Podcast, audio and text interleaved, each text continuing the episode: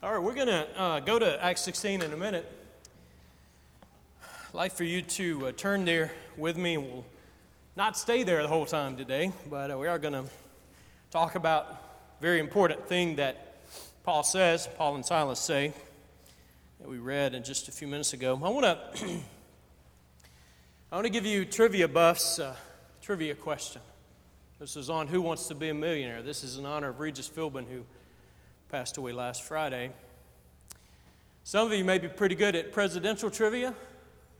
The guys in the sound booth can't participate in this because they were here at 8 o'clock.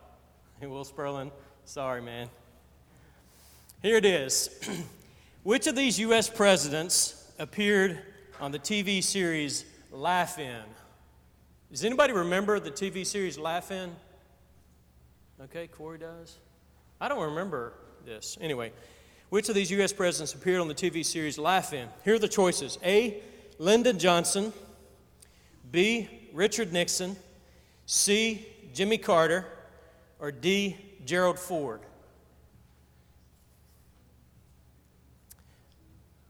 I know the answer, but I wouldn't have known the answer. Uh, so here's the background of that, and, the, and I'll tell you why I'm telling you this in just a second. This was one of the most memorable episodes of Who Wants to Be a Millionaire, of which Regis Philbin was the moderator. There was a guy named John Carpenter on the show.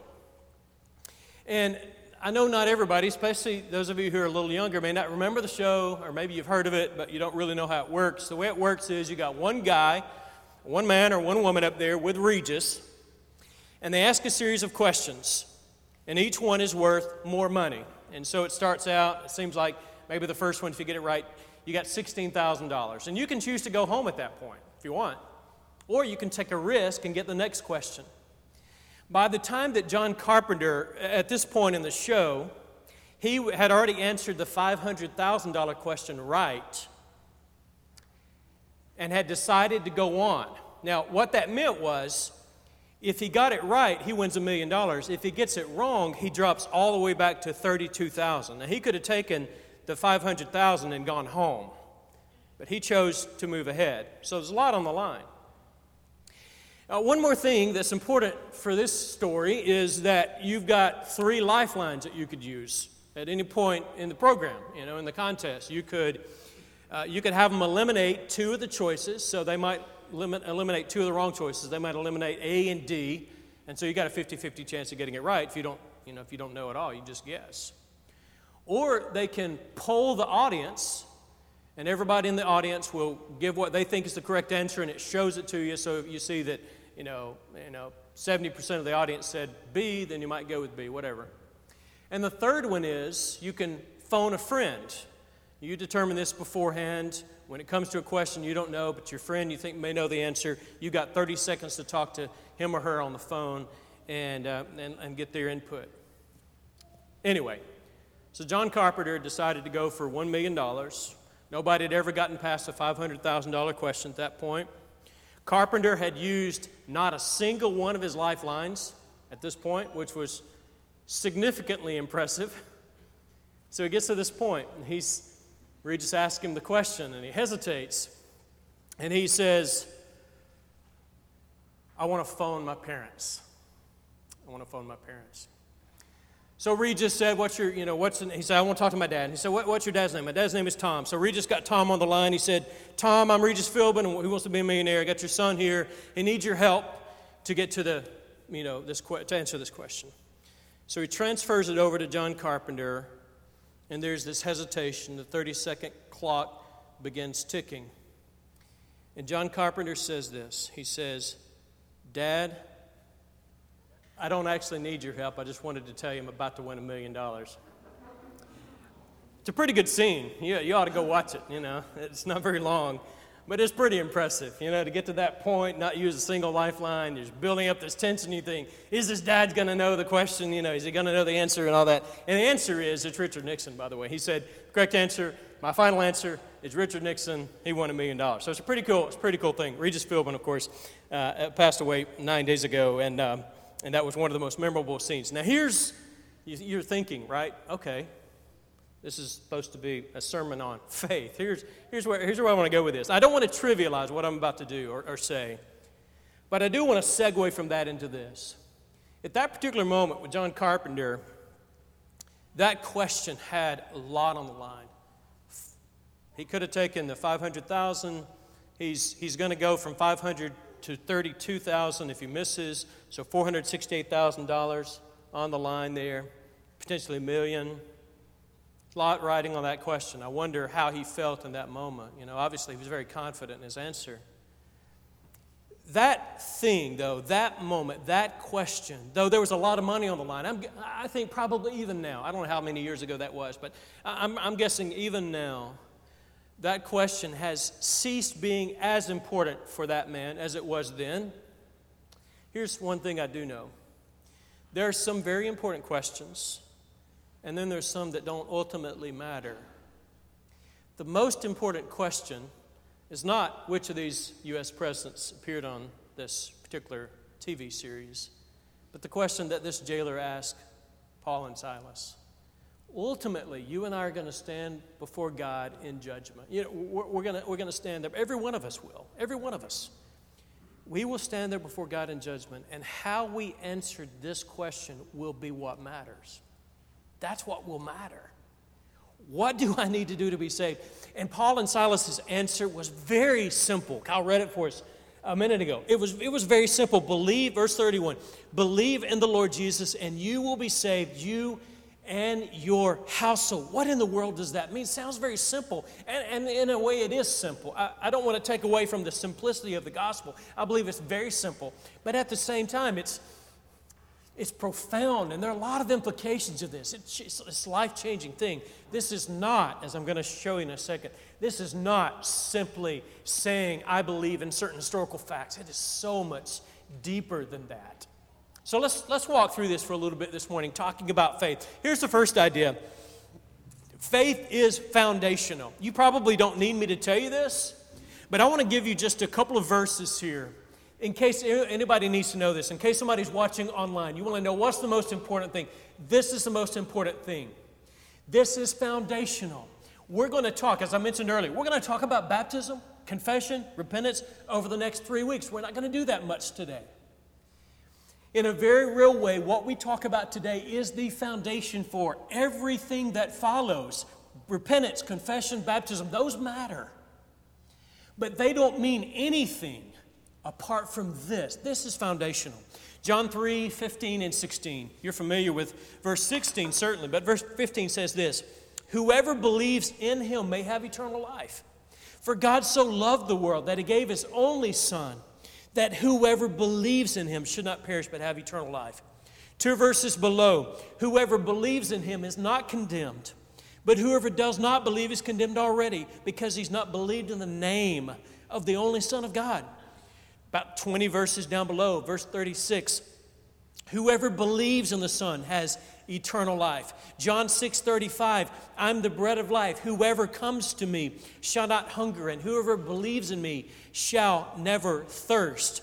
Verse 47, I say to you truly, whoever believes has eternal life. John 8 24, I told you that you would die in your sins, for unless you believe that I am, He, you'll die in your sins. I mean, go on and on. One more. John 20 31. John gets to the end of the gospel that he's writing, and he says, Here's why I wrote this. I wrote this so that you may believe that Jesus is the Son of God. It's all over, especially John's gospel, but it's all over the New Testament. This this foundational thing. Do you believe? And so I wanted you to know, I want, I want everybody to know this. When we talk about what does it mean to be a Christian, at the foundation of who we are is a very basic and simple faith. I want to explore that a little bit, but I wanted to establish that first. Let's do a little part here that's what it's not, or what it's not only. It's not just mental assent. It's, it's not just mental assent. Now, we'll talk about what it is in a minute, so, but, but stay with me for a second. It's not just saying, I believe that Jesus is God's Son, isolated from, from what that means uh, on a deeper level. It's not just agreeing with certain historical facts, okay? Let me give you one example of this John 12, 42 and 43. John talks about faith more than any of the other gospel writers, and near the end of John 12, uh, he tells this story about some of the religious leaders of his day, of Jesus' day.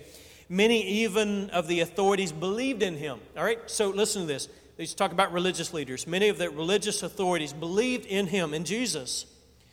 But for fear of the Pharisees, they did not confess it so they wouldn't be put out of the synagogue. For they love the glory that comes from man more than the glory that comes from God. You hear that? They believed in him. But their faith was not a saving faith because their faith had not changed them. That leads us to this conclusion it's not enough simply to believe in him apart from the implications of that faith, apart from letting the Bible define what that faith looks like, right? So they believed in Christ, but they didn't believe in Christ. You gotta, we got to kind of think about this word believe and what it means in the context of the way Jesus uses it. So they believed in it. And by that, I think probably what it means is they intellectually understood this man who's standing before them was the Son of God. In some sense, they recognized that. He was a miracle worker, he was an amazing teacher. They believed that these miracles came from God. They believed that intellectually but they were unwilling to allow it to change them. They were unwilling to allow it to cause them to identify publicly with Him. So there are implications of faith that go beyond just a mere mental assent. It's an important thing to recognize. All right, let's talk about what it includes. Here are three things. Number one, you look at the word believe, look at the verb, the verb believe, and the idea of faith in the New Testament in the Bible. And what you'll see is that it includes what we just talked about. It includes believing in the identity of Jesus. Uh, one passage here, Romans 10 9 and 10. Let me read it. Listen closely to the way Paul defines it. He says this Because if you confess with your mouth that Jesus is Lord, and believe in your heart that God raised him from the dead, you will be saved. For with the heart one believes and is justified, and with the mouth one confesses and is saved. So, do you hear this? If you confess with your mouth, there, so there are two concepts here confess with your mouth that Jesus is Lord, and you believe in your heart that God has raised him from the dead. Those two concepts are very closely related. Jesus is Lord. God raised him from the dead. And I believe what Paul means by that is this is a, comp, this is a, a simplistic summation of what it means to believe in Jesus. So you believe intellectually that God raised him from the dead. And so what, that means for us is that we believe the implications that, that lead to that. We, we believe that he is the Son of God.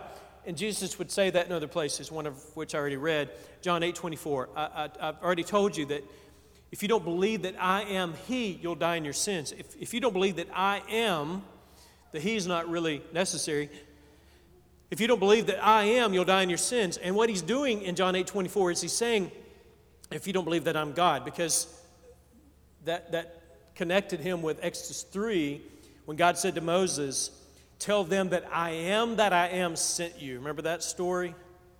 God identifying as a self existing one, the, the, great I am. And so when Jesus says, If you don't believe that I am, you'll die in your sins, what he's saying is, If you don't believe that I am God. And so you follow that through the life of Jesus. He was crucified on Friday, he was bodily resurrected on Sunday, if you confess with your mouth that God raised him from the dead, you see, what Paul is saying there is faith includes an agreement with certain historical facts. There are people in church buildings this morning who self identify as Christians but who, not, who do not believe in the bodily resurrection of Jesus. That makes it, it, it boggles my mind not, not as much that folks don't believe in the empty tomb. I understand that not everybody's going to agree with that fact. But how one would call himself or herself a Christian in view of that denial, I think there's a, there's a disconnect there because what it means to be a Christian is to believe in the empty tomb. So you believe that he died and was resurrected bodily on Sunday, and you believe that Jesus is Lord. And so you believe, here's, here's the thing you got two pivotal events associated with what Paul is saying. You got resurrection, which includes the weekend events, death, burial, and resurrection of Christ. There's, there's that resurrection that is then followed a few weeks later by the ascension, where Jesus is exalted and declared to be Lord. So this whole, this whole event, if you will, all together, Jesus' life, death, burial, and resurrection, his ascension and exaltation to the right hand of God, declaring himself with power to be the Son of God. So that is what Paul's talking about. It's an agreement intellectually. It doesn't mean we have we, we don't struggle with doubt sometimes. It doesn't mean that we've got everything figured out but it means we unite around certain historical events centering around the death, burial, and resurrection of Jesus and his exaltation at the ascension to the right hand of God to reign as King of Kings and Lord of Lords, right? So there's this intellectual part of it. We believe in the identity of Jesus. He is Lord, right? He's Lord. Here's the second thing we trust. A synonym of belief in the New Testament is trust. Trust is different from, well, I don't want to say it's different from faith. It's, um, it's different from just intellectual agreement. Uh, you can agree with certain historical facts without trusting in the implications of those facts. And so when the Bible talks about belief, it's saying more than just what we've, what we've said so far in, in, in believing that certain things are true, but rather we trust in the implications of those facts. And so, if we believe that Jesus is the Son of God, that He died on Friday, we resurrected on Sunday, and He ascended uh, six weeks later, and He was exalted to the right hand of God, He was declared with power to be the Son of God, reigning as King of Kings and Lord of Lords. If we believe that, then we trust in His sovereignty. A couple of implications of that trust. One is we trust that it is He who can save us and not we ourselves. And so we trust not in our works we trust not in our abilities. We trust not in our getting it all right, but rather we trust in the fact that He got it all right and He did it all right, and we are saved because of Him. So there's that trust. What is the focus of our trust? You get into the nitty gritty of how we live the Christian life here. Because if we trust in our own works, we will always live lives of hopelessness because we know our works are inadequate to save. We know more than anybody, except for God, but we know so very well how far short we fall, right? And so we trust in Him to do what we cannot do. And we also trust in Him to do what He said He's going to do. If you're having, by the way, a hard time forgiving yourself for something you've done, I want to urge you to consider asking God to help you to trust Him, because that's what it comes down to. In that moment, and we've all been there, I think, in that moment when you're not forgiving yourself, what you're saying is, I don't trust you to do what you said you would do, God. Because what He said was, when you bring your sin to His feet and you lay it down, He will take it away. And when you and I engage in this self hatred, this lack of forgiveness in our hearts, then we don't truly trust in Him to do what He said He's going to do. There's also this trust that looks to the future. In a sense, faith looks both backward and forward. It looks backward to the death, burial, resurrection, the exaltation at the ascension to the right hand of God. We acknowledge that. And so, in a, in a sense, that's a backward glance. But faith is also a trust in what God is doing in the future. So it looks both ways faith toward 2,000 years ago, faith toward the coming day. When what, see, see, all this connects. The resurrection shows us, Paul calls it, Jesus is the first fruits of God. He's resurrected from the grave which is the first fruits, meaning God's going to do it again. And so we trust that there's coming a day when God's going to do with us what he did with Christ. And so we look ahead. We trust in the sovereignty of God, which means when the world is falling apart, when there are pandemics, there's unrest, there's division all over the place, there's anger, all this stuff going on. When we're in the middle of that chaos, we trust in the sovereignty of God. We got to. We got something solid to stand on. And that is God is working and He is sovereign and He's in control. That's what we believe. So it's not just saying, hey, I believe in what He did, but it's I believe in what He's doing and I believe in what He's going to do. There's this faith is, is something more than just saying I agree with something that's happened, you know? I mean, it is that. That's an important part of it. I don't, I don't want to downplay that. Because what God is doing and what He's going to do, that's all based on what He's already done. It all fits together, see? So we trust in the sovereignty of God. Here's the last thing we submit to His authority. So we believe what He's done, we trust in what He's doing and what He's going to do, and that causes us to live different kinds of lives. We submit. Let me give you one passage here, one section. These verses, I'm going to read you two or three verses from John 3. Uh, these are verses I read a minute ago, but I want to key in on uh, one, one word here. John 3 16. For God so loved the world that he gave his only Son, that whoever believes in him should not perish but have eternal life. Two verses below whoever believes in him is not condemned, but whoever does not believe is condemned already. And then verse 36, listen closely to this one. Last verse I want to read in this, in this idea. Whoever believes in the Son has eternal life. Whoever does not obey the Son shall not see life, but the wrath of God remains on him. You see those, you see how that parallels? Whoever believes in the Son has eternal life. Whoever does not obey the Son shall not see life. See, the important part of that is Jesus means for us to see that as parallel. Whoever believes, whoever does not, you, you would expect, if you're reading that, you would expect it to say, whoever believes will be saved, whoever does not believe, right? But it's whoever believes, whoever does not obey. That's curious, isn't it? It's not really, not when we look at it in the context of the Bible, because biblical faith always changes people. Remember the ones who believed in him, but they did not confess him because they were afraid? That's not biblical faith. It's different. That's something different. That's a kind of faith, but it's not biblical faith, not saving faith. So what Jesus is teaching us in John 3:36 is that belief changes who you are. So, so you look at this, look at this, what belief includes here. You believe in the identity of Jesus. You believe the evidence points to his being the Son of God and he was resurrected, exalted, that leads you to trust in the sovereignty of God. He's working. I know He is. Sometimes I wonder exactly how He's doing it, but I trust that He is. And you trust in what He's going to do. He's going to keep His promises. What does that do for us, practically speaking? We submit to His authority, even when we don't understand. We say to Him,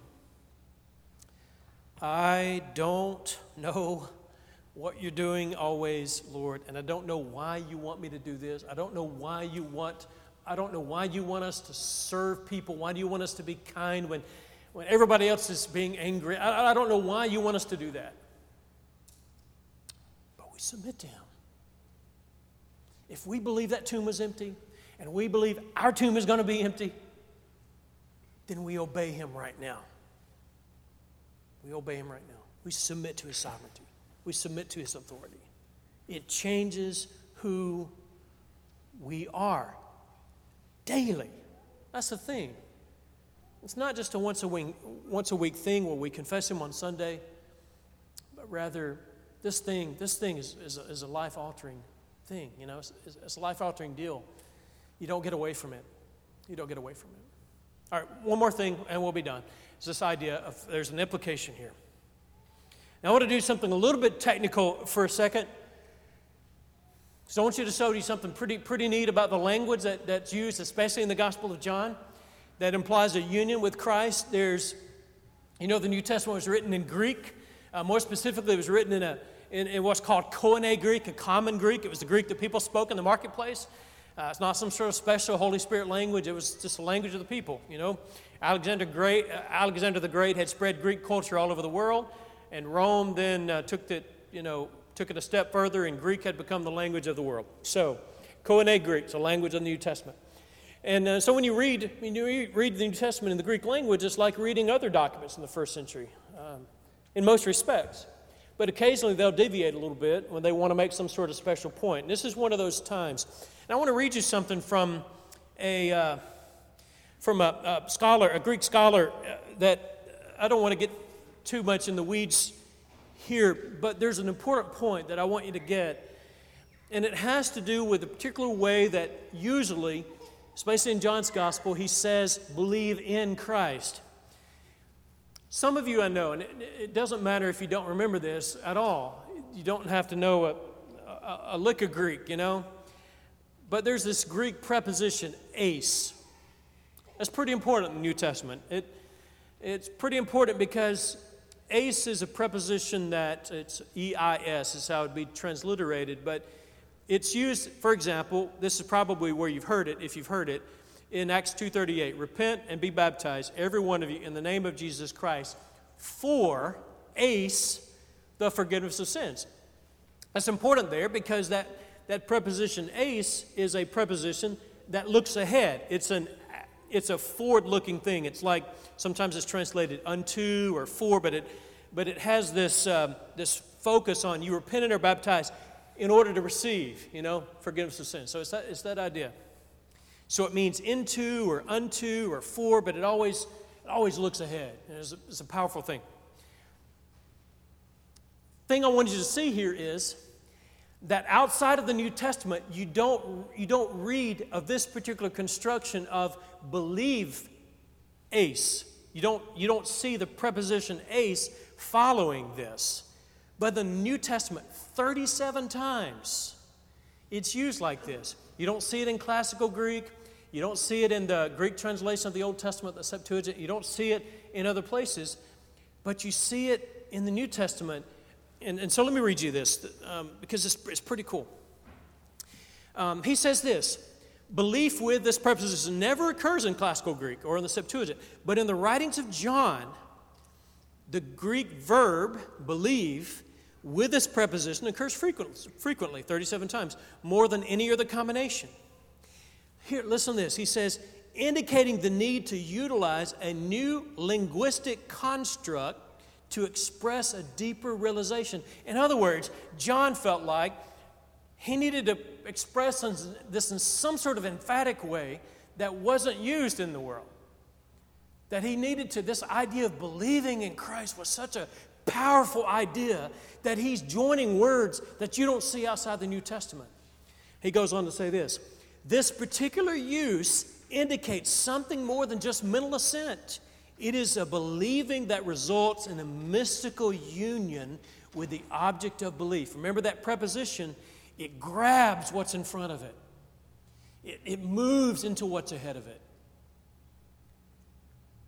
He goes on and he says it has its full semantic force as a preposition indicating motion toward and into the object of the preposition. Faith for John is an activity which takes people right out of themselves and makes them one with Christ. What he's saying, it seems to me, 37 times uses this kind of unique way of putting it. That he's saying this faith thing, this belief is something that is so focused on the object that it, it, it, connotes this idea of embracing, of moving into the object. In fact, in other places, it suggests that not only are we moving into Christ, but Christ is moving into us. There's this union that's implied by faith.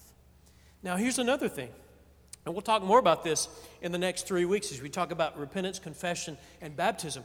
That in the Bible, this idea of belief it doesn't just include, as I've already said, it doesn't just include mentally agreeing with certain things, but rather it is this all inclusive, this all inclusive response of a human being who is so overwhelmed with who Jesus is. We are believing and trusting and moving into Him. We display that